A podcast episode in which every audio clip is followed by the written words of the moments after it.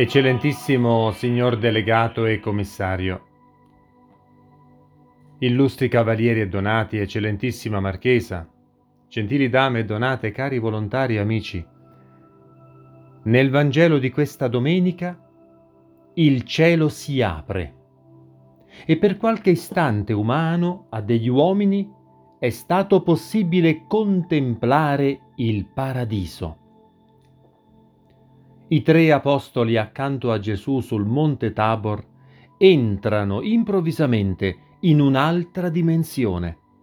Vengono rapiti oltre la materia, oltre la carne e le sue leggi, oltre il tempo e la storia, e si ritrovano in un mondo ignoto e inesplorabile, dove le cose del mondo terreno sono dimenticate e sembrano ormai come apparse in sogno e quindi inutili. È in questa dimensione paradisiaca che Pietro, in preda allo spavento per le sensazioni di bene e di pace che provava, in una condizione però del tutto sconosciuta e incomprensibile, prende la parola e chiede di porre il domicilio in quel luogo misterioso eppure tanto attraente e benefico, chiede di abitare con delle capanne in quella condizione di beatitudine infinita.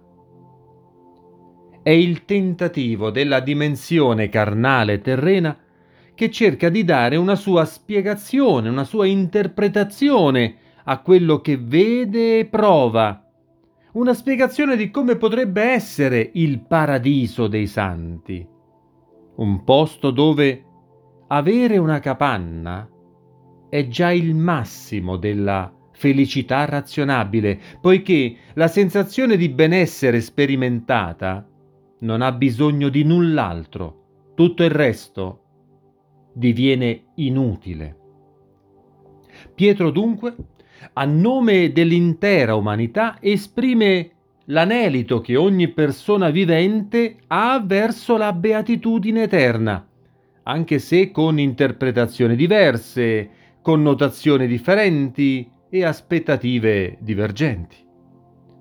Gesù dunque mostra ai suoi apostoli il premio finale, il traguardo della vita, l'anelito dell'anima, il paradiso ma questo paradiso è strettamente connesso alla passione di Gesù e quindi alla sofferenza, al dolore, alla morte.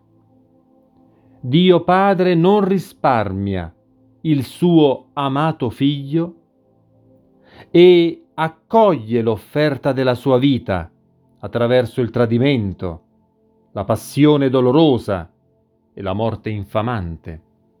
La gloria finale, dunque, ha questa inquietante premessa. L'amore del Padre comporta questo terribile risvolto.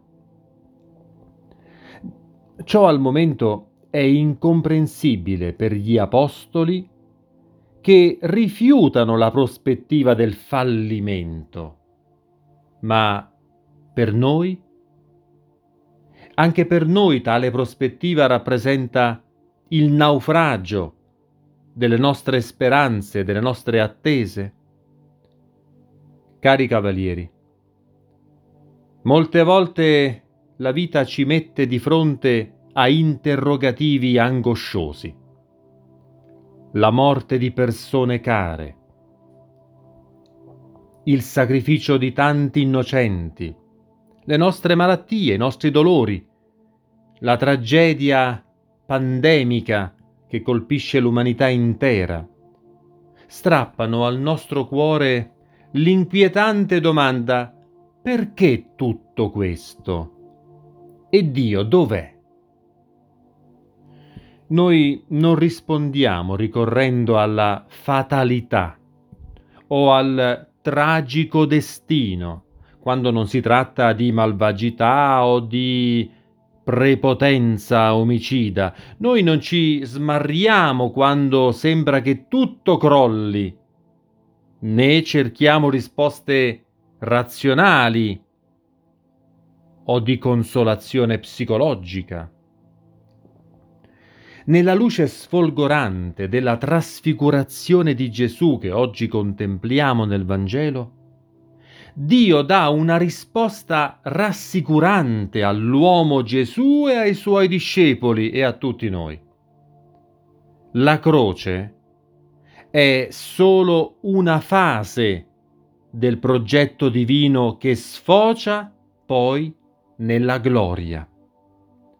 Cari cavalieri, con la forza che scaturisce da una promessa veritiera e sicura fatta da Gesù e resa efficace con la sua passione, morte e risurrezione, affrontiamo senza paura le avversità presenti, le situazioni dolorose, le condizioni penose che la vita presenta a noi e insegniamo a fare lo stesso a coloro che assistiamo, a coloro che soccorriamo, a coloro che educhiamo e guidiamo alla conoscenza di quella verità che i tempi attuali oscurano e deformano perché possa regnare la confusione del relativismo. Sia lodato Gesù Cristo. Amen.